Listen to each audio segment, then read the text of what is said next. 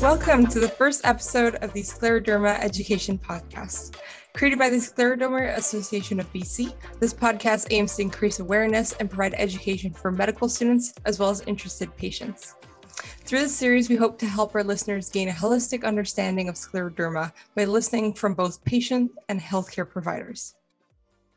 I'll quickly introduce myself. I'm your host, Valerie Doyon. I'm a third year UBC medical student and board member of the Scleroderma Association of BC. It's now my pleasure to introduce our two guests for this episode. Dr. Jan Dutz is one of the few physicians in North America who is both a rheumatologist and a dermatologist. He's a senior scientist with the Child and Family Research Institute, and he's an expert in the cutaneous aspects of autoimmune diseases. He works at the Connective Tissue Disease Clinic, also known as the DART Clinic, and is currently head of the UBC Dermatology and Skin Science Department. Rosanne Queen was diagnosed with scleroderma in 1997 and serves as the president of the Scleroderma Association of BC. She is extremely passionate about the cause and dedicated to advocating for fellow patients. Her and her husband fund, fundraise over $10,000 annually through the Tandem Bike fundraising campaign. The Scleroderma Association of BC supports patients through advocacy, awareness, support groups, educational seminars, and funding research. So hello to you both. Hello. Hi. Thanks for coming on today. Uh, now, since this is the first episode, I'll start by giving a general overview of scleroderma and its classification framework. Scleroderma is an autoimmune connective tissue disease with a wide spectrum of involvement. It can be localized or systemic. Localized scleroderma is only skin deep. It includes morphea and linear scleroderma, for example, as a en coup de sabre vertical plaque on the forehead. The term scleroderma typically refers to systemic sclerosis, which is another name for systemic scleroderma. Systemic sclerosis is further divided into limited and diffuse disease, depending on how much skin is involved. Limited cutaneous systemic sclerosis has an acral distribution and spares the skin covered by t shirts and shorts. It progresses slowly and has less internal organ involvement. Diffuse cutaneous systemic sclerosis affects the entire body area and has a more aggressive course, as well as more internal organ involvement. Medical students may also have heard of CREST syndrome, which stands for calcinosis, Raynaud's phenomenon, esophageal dysmotility, sclerodactyly, and telangiectasia. Depending on the source, I've seen CREST syndrome reported as an outdated term for limited systemic sclerosis or as a subtype of it. Dr. Dutz, could you please clarify where CREST is currently thought of in the framework for categorizing scleroderma diseases? So, uh, characteristically, um, we view uh, CREST as a term for a clinical syndrome, and you described very nicely all the different aspects of that syndrome, uh, which are essentially a subtype of limited systemic sclerosis. So, I would say, in terms of classification, that is the, uh, the appropriate place to put it. Uh, we tend to shy away from that term because not all patients within that subtype have all of the features of the acronym, and then mm-hmm. that becomes confusing. So I would view it as, as, as a clinical subtype where some people can sometimes have the complete form of that subtype and others have the uh, a rather incomplete form. So um, maybe that clarifies it a little bit. Oh, totally. Thank you. Uh, yeah, I'd like to add that you know, as as dermatologists, we view scleroderma as as more of a descriptive term for tight skin rather than a diagnostic term or diagnostic classification. So scleroderma is commonly used, as you said, by, by societies, by patients, by physicians as a diagnosis. Uh, uh, but but we, we view that as a, as, as a description uh, and as a feature of a number of skin diseases, which you've alluded to, like systemic sclerosis when it's, when it's widespread, internal involvement, or like uh, morphea when it's, when it's more localized to the skin and subcutaneous tissues. Great. Thank you so much. Um, and Rosanne, could you please tell us which form of scleroderma you have? I have the limited with some interstitial lung disease, mm-hmm. and I always say crest because I have all of them. So for me, and a lot of the people that I talk to, they just say, I have crest. So obviously, that now that you've clarified it, it means that they have all of them. Mm-hmm. Okay. So interesting. So now scleroderma has a wide range of symptoms associated with it. But for the first episode, we're solely going to focus on the pathognomonic sign of scleroderma, sclerodactyly. Sclerodactyly translates to hardening of the digits and refers to an inflammatory and edematous process that leads to collagen deposition and resulting fibrosis in the fingers and toes. Patients with sclerodactyly have stiff, shiny, taut skin on their hands. Dr. Dutz, I know that the cause and mechanism isn't fully elucidated yet, but could you please go through the basic pathophysiology of sclerodactyly? Right. So, so our understanding of all of these diseases is, is still incomplete. Uh, we, we view uh, these disorders as disorders of the immune system. So there are problems of the immune system that re- result in the release of chemicals. Commonly, we call them cytokines which change the behavior of cells and result in fibrosis. So there's immune system activation, and fibrosis is the end point. We also believe another integral part of this is vascular activation or uh, vascular inflammation. So systemic sclerosis and limited systemic sclerosis, even uh, localized morphea, is also a disease of the blood vessels. And, uh, and that's very important because it allows us to separate tightening of the skin from scleroderma uh, type disorders from other causes of tightening of the skin where there may not be involvement of blood vessels. So um, I, I, think the bringing together those three elements, uh, uh, vascular activation, uh, immune system activation, and mechanisms of fibrosis uh, uh, describes what we know at this point happens in this disease. Thank you. Um, Rosanne, could you please describe sclerodactyly in your own words and share with us what it's like living with sclerodactyly and how it affects your function? Sure. Um, I have uh, very thick, fat fingers. Uh, the skin is, is quite hard and my hands are now curled. So when they usually say, Can you put your hands in the shape of a prayer? My hands don't come close to that. Um, and if you can imagine, so I've had to actually have my ring, my wedding ring sized. So if you can imagine curled hands, I, I have curled hands, but I consider myself very lucky. Um, for a lot of people, if you took a baseball and you put it in a, your hand, hold it securely, take the ball out, there are some in our community where their hands are completely uh, in that shape. They can't move them at all. Whereas I'm lucky, my knuckles will move, my wrists, I have a little bit of movement in it. But um, where I find the most frustrating and what uh, really surprised me is when you go to a grocery store before COVID and they give you change, I would take the change, close my hand, and it would all fall out because I can't make a fist. I can't hold anything in the palm of my hand. And I would, you totally forget. And I would keep doing this. And I'm like, oh my gosh, I can't hold anything in the palm of my hand. Um, even soap. When we put soap on our hands, you usually put your two hands together and start rubbing. Well, the soap just falls out. Mm. Um, knob, door, door handles that have knobs on them. I can't get my hands around and I don't have the strength to turn it. Holding a brush, uh, toothbrush is really difficult to hold. Um, something as simple as holding a knife very, very, very difficult to do. And again, I have some movement in my hands. For those, they can't dress themselves, they can't hold a fork, they can't do do much. So it's pretty. Um, when the hands get really hard like that, it's really frustrating and painful. Mm-hmm. Yeah, I can imagine just how yeah how much that affects your life and just your yes. daily day to day tasks. You just don't think of it until you lose that capacity. Mm-hmm. Now, I've heard of healthcare staff not believing scleroderma patients saying that putting IVs in their hands is not possible and extremely painful due to their quote unquote elephant skin. Do you have any experiences like this when accessing healthcare?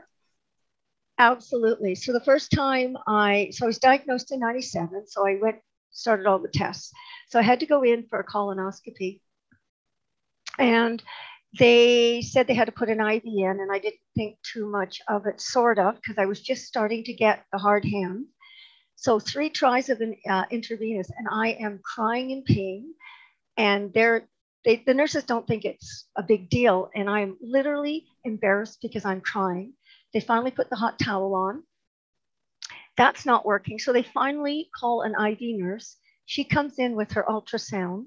I have they've given me Ativan to stop crying and to probably relax. Um, they finally get it in, and I'm fine.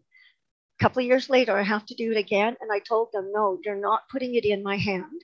And the nurse says, well, it has to go in. So we have this back and forth, back and forth. So they finally get the IV nurse in. She comes in, she looks at my hand, she touches my skin, and she says, no, we'll put it in your arm. And I hear this time and time again. Because I've had scleroderma for so long, I now know what I my body can and cannot do, so I'm vocal. There are so many of our patients first time diagnosed, newly diagnosed, or just don't have the personality to say anything. And so that's what I'm telling them when they ask me, you know your body, you know what your body can do, and they have no clue what it's like to have scleroderma. So that is something that I'm constantly advocating is you have to tell them because they just don't know. They haven't seen a lot of patients with scleroderma. So yeah, it's it's a tough one again, but hopefully they learn. They have one patient that has a problem. Hopefully the next time they see one of us in, something will clue in. I hope. Wow. Thank you for sharing that. And I hope that just by, you know, if we can reach some medical students through this podcast and hopefully this won't happen as frequently in the future. And as you know, it's a rare disease, but we want you know healthcare providers to be aware of you know what what you guys go through and how we can help you out yeah it's like think about it for a lot of people it's like putting a needle in a in a concrete block doesn't mm-hmm. go in yeah yeah wow um so i'd like to switch gears now and go through a case so dr dutz say a 40 year old female presents with a one year history of stiffness in her hands Outside of the basic OPQRST questions, what are the key questions that you would ask on history? Well, stiffness of the hands can be for many different things. It can be a joint problem, or it can be a tendon problem, or it can be a skin problem. So, uh, some of the things that we we want to sort out is uh, is there an association with joint inflammation? So, do you have early morning stiffness, uh, which we see more commonly in people that have arthritis? because fluid builds up around the joints and the little sacs that protect the joints. Um, so that would be one key question. I would think uh, another key question is uh, do you loosen up throughout the day? Do you get increased uh, uh movement throughout the day uh, and or uh, after activity, um, which relates to a gelling phenomenon, again, around the joints? the next important thing is is there a, is this a disease of connective tissues uh, such as that it affects the blood vessels? So a key question here is, uh, do you, ha- from my point of view, is, is to find out if the person has Raynaud's phenomenon. So the question there relates to changes in uh, blood flow to the fingers. You know, do your fingers uh, turn blue, turn white, uh, and then red? So do you have all three phases of these colors or just one? What are the triggers of that? Is it related to being in the cold? Is it related to vibration exposure?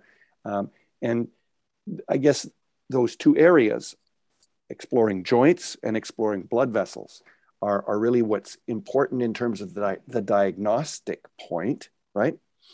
And then from the other point of view, we always have to think of the patient. And so, so the, the next important question is, you know, how, how impactful is this? And how does this impact your ability to, to work, live, and function. Um, uh, because that will guide us also in, in, in therapies? So I think with that, we've gone over a little triad of questions, and I think those would be the most important. Awesome, thank you. Those are there's just a few specific, really, yeah, yeah, good questions. Awesome. So so next, what would you look for on the physical exam for for this case? So in, in, in someone who who has uh, a complaint of stiffness of the fingers, first of all, we, we look at the joints. Uh, we do a physical exam to look at range of motion. Is there limited range of motion? Is there change in the uh, thickness of the, uh, of the skin or of the tendons that's appreciable? Uh, because there's a, a, differential diagnosis for all these things. Um, uh, and we, we do try to elicit what you've already heard about, which is asking people to put their hands together in sort of a prayer formation, which and, and see if they can bring their palms together flat and their fingers together flat. And not being able to do that is called the prayer sign. So that again assesses joints, uh, tendons, and skin. And then the next important thing is to assess the blood vessels. And the way we do that is using uh, uh, a magnifying uh, implement, either a magnifying glass or uh, we use something called a dermoscope, which is a magnifying glass that also has a polarizing filter that allows less light to bounce back and, and allows us to actually look at the blood vessels um, at the uh, border of the nail, which we call the proximal nail fold. Um, and looking at the blood vessels there can tell us a lot. In fact, we, we take that as almost a diagnostic criterion uh, in physical exam of uh, systemic sclerosis. Because it's a disorder of blood vessels, we expect to see abnormalities in the blood vessels to the proximal nail folds. And in the absence of those changes in the blood vessels, it makes the diagnosis uh, of systemic sclerosis, either limited or generalized, uh, less likely. Right. So it's is it are you looking for telangiectasias at the nail fold or what, yeah? What so there's a number for? of things that we look for.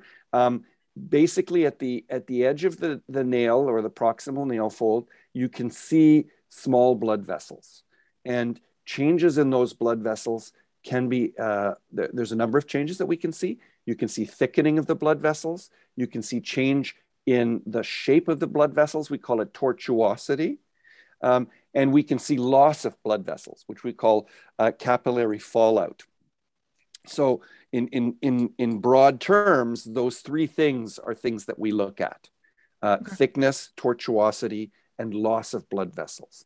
And uh, by putting those changes together, uh, it can tell us if someone has uh, inflammation or disease of the small vessels, we call microvasculature.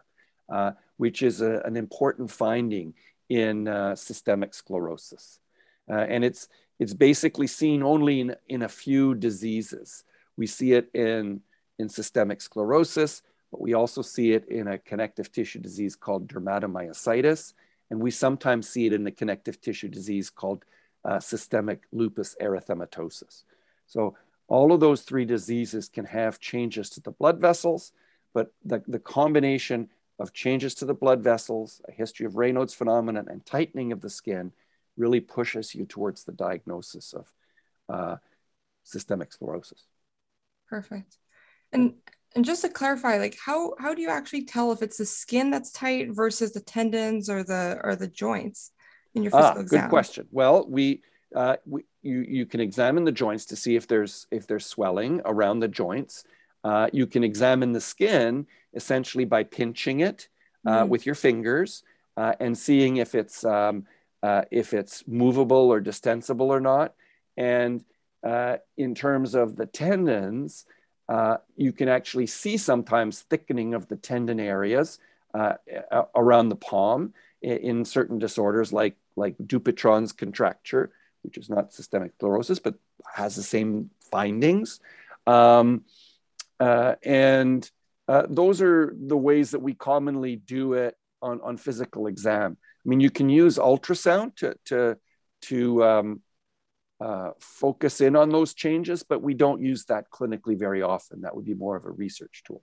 So clinically, just by pinching the skin, examining the joints, examining the tendons, you can differentiate between the different conditions that cause tightening of the skin of the hands or sclerodactyly. Awesome. This is so helpful. Thank you. So, so if you notice sclerodactyly on, on one of your patient's exams, let's say mm-hmm. incidentally, mm-hmm. does that bring scleroderma to the top of your differential or other other mimickers that are more common? Could you could uh, you go through a differential diagnosis for this case? Sure. Um, so uh, tight skin can be seen in, in a number of different conditions. Uh, and really what separates your, your diagnostic sort of uh, pathway is uh, the history of Raynaud's and or the presence of these changes to the blood vessels. In the absence of the changes to the blood vessels, you have to think of other causes of, of thickening or limitation of motion of the skin. And there, in fact, probably the most common is diabetes. So, so diabetes can cause thickening of the connective tissues uh, and can lead to rain, loss of range of motion of the hands.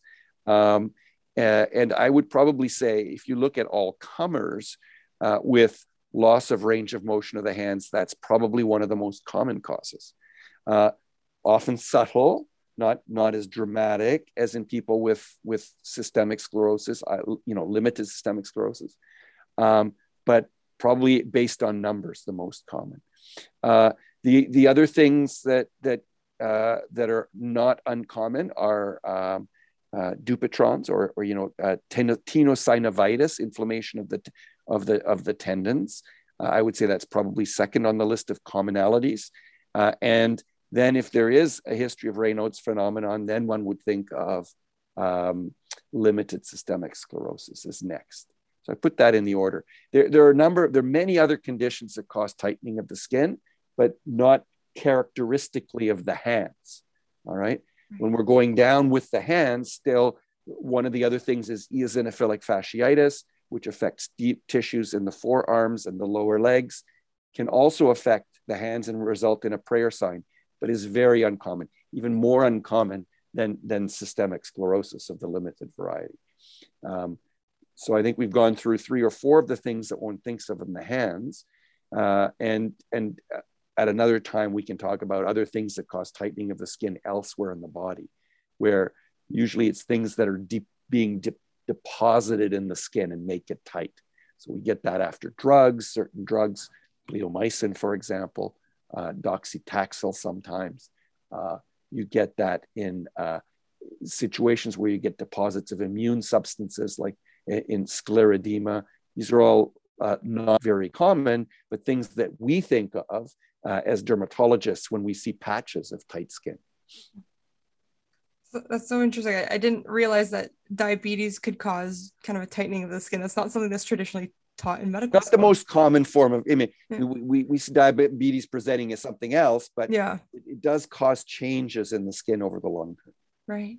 Interesting. Okay.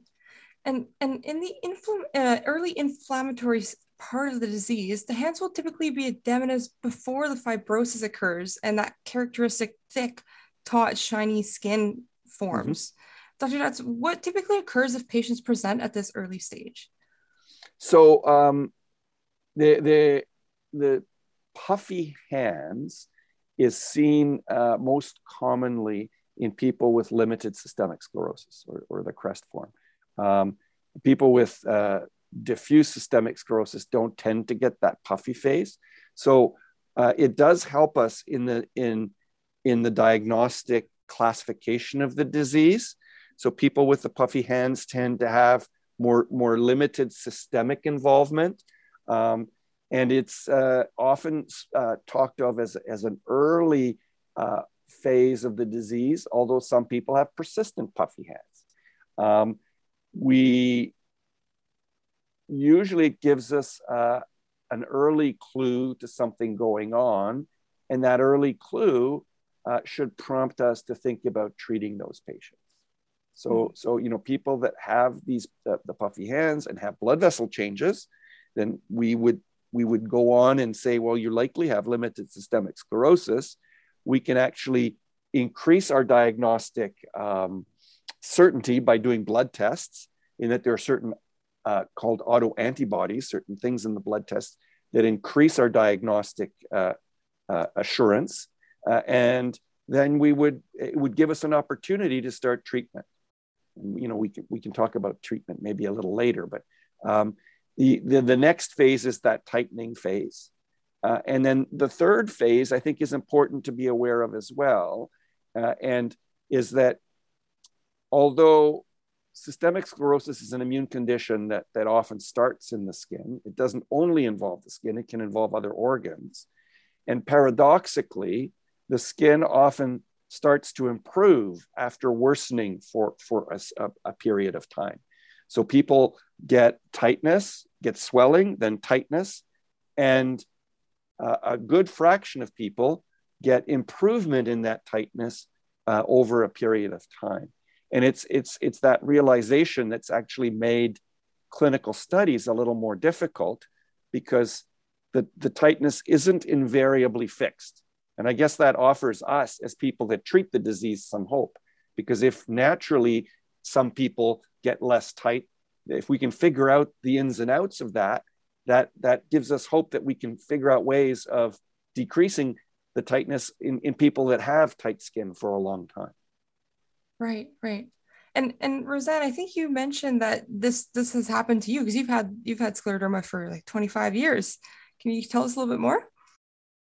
What I find interesting is if you have, so a lot of the people will have Raynaud's first, as like Dr. Dutz alluded to. Um, and we're all so different. But what's interesting is it's a lot harder to get diagnosed when it's internal. So if somebody comes in and says, I'm having problem breathing, I have acid reflux, it's a lot harder. They don't, I presume you just don't automatically go, oh, they must have scleroderma, let's test for it. So I think the diagnosis is something like five to seven years to get diagnosed with scleroderma.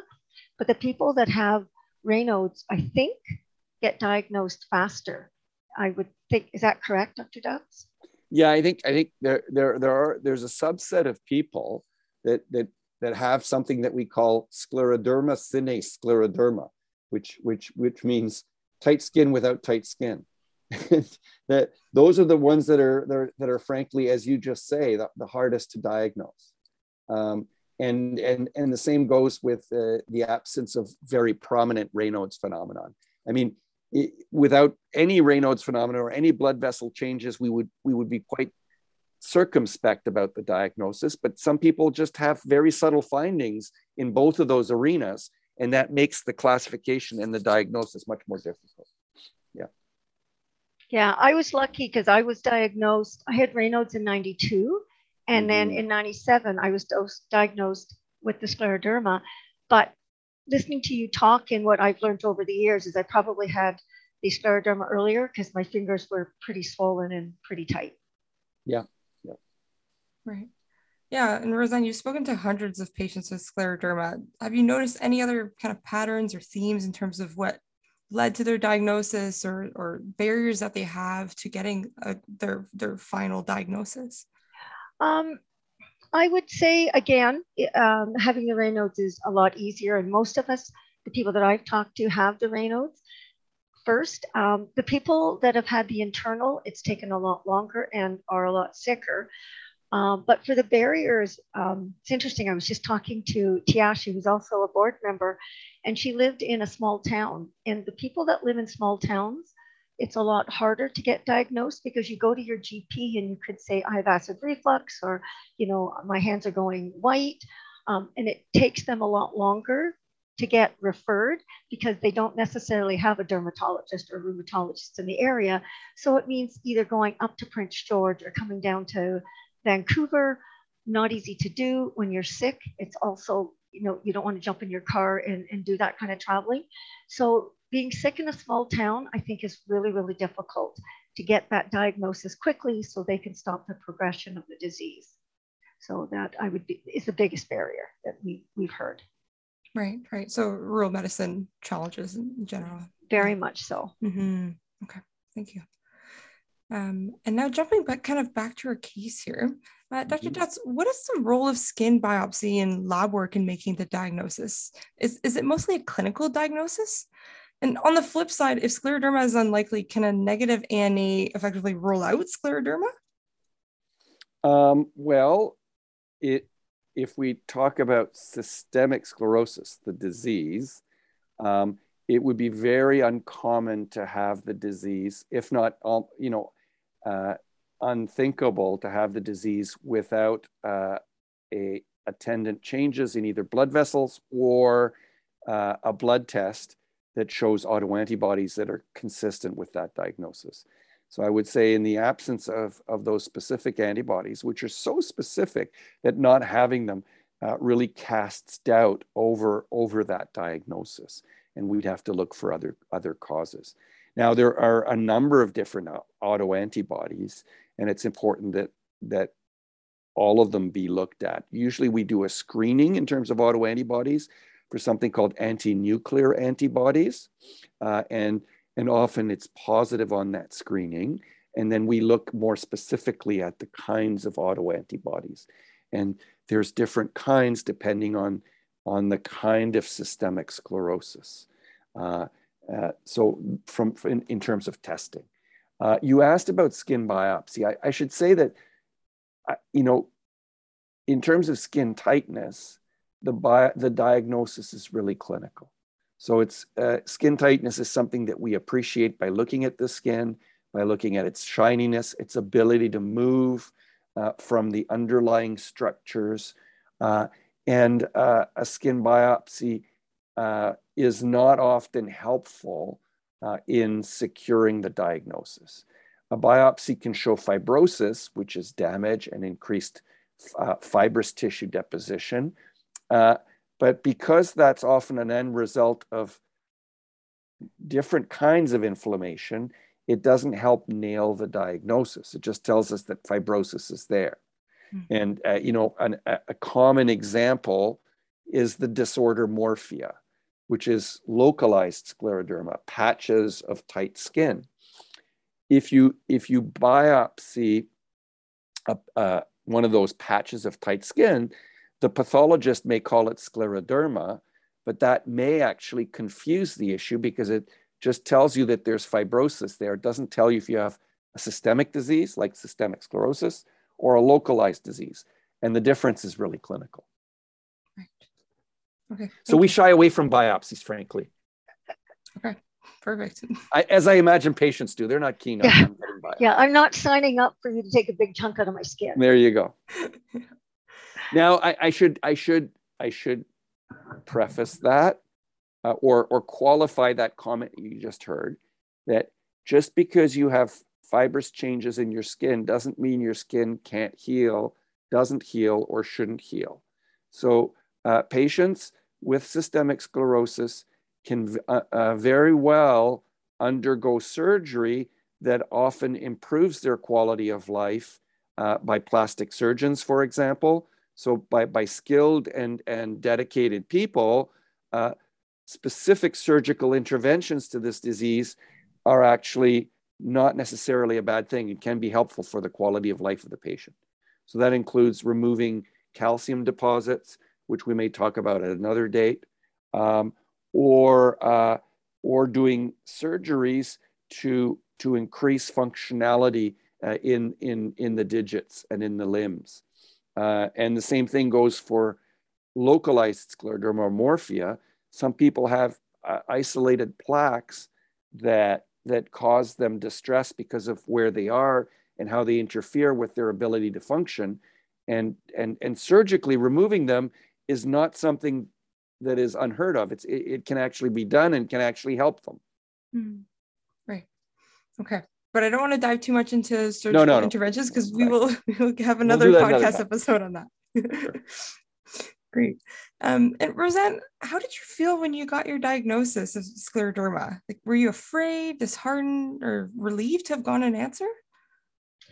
No, I was actually shocked because I went in there with I've got thick skin on my thumb, my hands are swollen, my face is getting tight, and he says, and literally he said, you have scleroderma. You could be dead in five years. There is no cure. And if things get worse, we will make you as comfortable as you can. And all I, and, and yes, I can remember it was 24 years ago, almost 25, and I can remember it like yesterday because I didn't even know what it was. And there was no conversation. And of course, by that time in, I wasn't listening to a word he said. So I got him to write the disease down. I walked out of there, got home, and we didn't really have computers. Got someone to look it up. It says you're going to die. ignored that, had a good cry, talked to our family, and then common sense went in. And my husband saying, Well, you could walk across the street at a crosswalk, get hit by a car. You could be in a car accident. You could slip and fall on the ice and, you know, break your neck kind of thing. So that's how I took all that information was like, okay, right now I'm okay. And I, and I don't worry about the what ifs. My diagnosis has gotten worse. Things have gotten worse, but I have never done the what if, what if, because that could be any of us.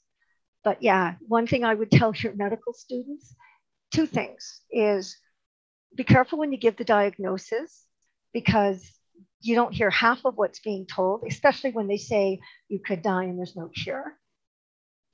And, and the second thing is if you know you're going to give a diagnosis like that, tell them to bring somebody in to listen to what's happening. Because let me tell you, by that point, he could have told me everything about scleroderma and I wouldn't have heard a word. Hmm. So yeah, shock. And that's how when I've talked to a lot of people how they got their diagnosis, the bedside manner was pretty poor. Especially when you don't even know how to say it. You've never heard of it before. So now that I look back, I laugh, but I wasn't laughing at the beginning. And I wanted to go back to that doctor 20 years later and say, Really? This is how you tell somebody this? So, yeah, it was interesting to say the least. And I'm sure there's lots of good doctors that don't do that, but I'm sure there's still some old school doctors that haven't learned yet. I, I think the, the the the pearl here that, that you're giving us, which is which is very useful, is that whenever you're you're communicating uh, a potentially life-altering diagnosis or finding to a patient, um, it's really helpful to involve that patient's support group or support system because uh, that that's that's what's really important for the patient. Uh, and as you said, the you know the the the the the doors close as soon as you hear something bad, and and and to have someone there to to to take that in is really helpful. Absolutely. Thank you both so much. Um, if it's okay, I'd like to jump back kind of into the treatment of sclerodactyly. And I'll just start by saying one of the reasons I find scleroderma interesting is because it's all sorts of creams and procedures to, to firm skin and increase collagen. But for scleroderma patients, wrinkles are not the problem. um, in fact, they should be avoiding anti aging skincare that can increase collagen production. Uh, smoking cessation and avoiding vasoconstrictive drugs like decongestants and amphetamines is really important as well. Uh, Rosanne, have you found anything else helpful? Like I've read about hot wax baths and things like that um, as a non-pharmacological management for your sclerodactyly. Lots of cream, lots of lotions. Um, the lotions I use that have been referred to by my rheumatologist are creams with urea and um, cer- ceramides. Mm-hmm. Mm-hmm. Um, so I use that like crazy. And with all this uh, washing of the hands, the hands are so dry. So again, we go through a lot of that. And um, exercise, I do hand exercises every day, even though I don't have total movement in some of my fingers, I'm still doing the exercises. It's the use it or, or lose it. Mm-hmm. So that's, I don't, that's basically what I do to keep my hands. Right. So moisturization and physio, basically. Yep, that's it. Okay, great. And now, more on the pharmacological side of things, um, immunomodulators and biologics are kind of beyond the scope of, of this podcast, but I'd like to briefly touch on them as a whole. Um, I've read that unfortunately we don't have solid evidence that systemic immunomodulators can prevent or reverse fibrosis and sclerodactyly. Dr. Dutz, what are your thoughts on this? Well, um, we we we have strategies that are local and systemic, right? You heard a little bit from Rosanne about about local strategies. So moisturizing is important. Why? Because you also lose the uh, glands in the skin as part of the fibrosis, the glands that normally make natural lubricants and that allow you to, to regulate your skin in terms of temperature and things. So, so that's one reason moisturizers are really important because you want to prevent skin breakdown, which could lead to infection, which is a, a common problem later on in systemic sclerosis uh, with, with the hands uh, and with the skin in general. Um, in terms of the root cause and how we can change that, well, uh, there, there are studies um, that show that the use of drugs that change the immune system can provide some benefit. Uh, the problem with many of the studies is that there's this confounder that in some people the skin gets better already. So it means you have to use larger groups of people. And this is not a common disease to start with. So most of the studies show trends to improvement, but not at this point statistically robust changes uh, with regards to improvement. Hmm. Having said that, when you have five or six or more than one or two at least studies that all show trends in the same direction, yes, we then take the tack that there's a good likelihood that these drugs do provide some benefit. And that provides the, the, the rationale or the, the, the bedrock for us using drugs that affect the immune system in this disease. And some of the drugs that we use are, are, are drugs like methotrexate, which, which we use in many inflammatory diseases, and we've learned to use very safely and very uh, effectively in, in other diseases, and they have some effect in this. So I would say that that's probably the drug we, we use most commonly. The second most common drug is now called mycophenolate mofetil, which, which changes antibody production and immune stimulation. And if those drugs don't work, we have other drugs that we use less commonly, uh, uh, where there is maybe less robust, less multiplicity of studies, but where there's still some evidence that there may be some benefit. Uh, and those include drugs that that alter uh, antibodies in the in the in in the in the body, um, like rituximab or intravenous immunoglobulin. So uh, or uh, drugs that that address the immune system more drastically, like something called cyclophosphamide. So we have a number of, we have a, a series of drugs. Uh, at this point, uh, we're, we're not at the, uh, at the state where um, we can say uh, we have robust evidence, but we're at the state where uh, we can present the patient with a balance of uh, positive and negatives for each of these drugs. And together we can uh, decide on, on, on a treatment strategy that, uh, that, that will offer uh, a, a, reasonable chance for, for improvement and control of disease. So what I'm hearing is perhaps if there was a meta-analysis of all of these studies, we could perhaps see a statistically significant. That, that's possible, you know, but to do a robust meta-analysis, you need different, you yeah. need systems. We we have groups that are doing that kind of investigation, we're, we're still looking for things that you know that, that basically give the home run. We don't we don't have that but it doesn't mean that we don't have hope and we don't have uh, strategies uh, where there is evidence for for some effect right?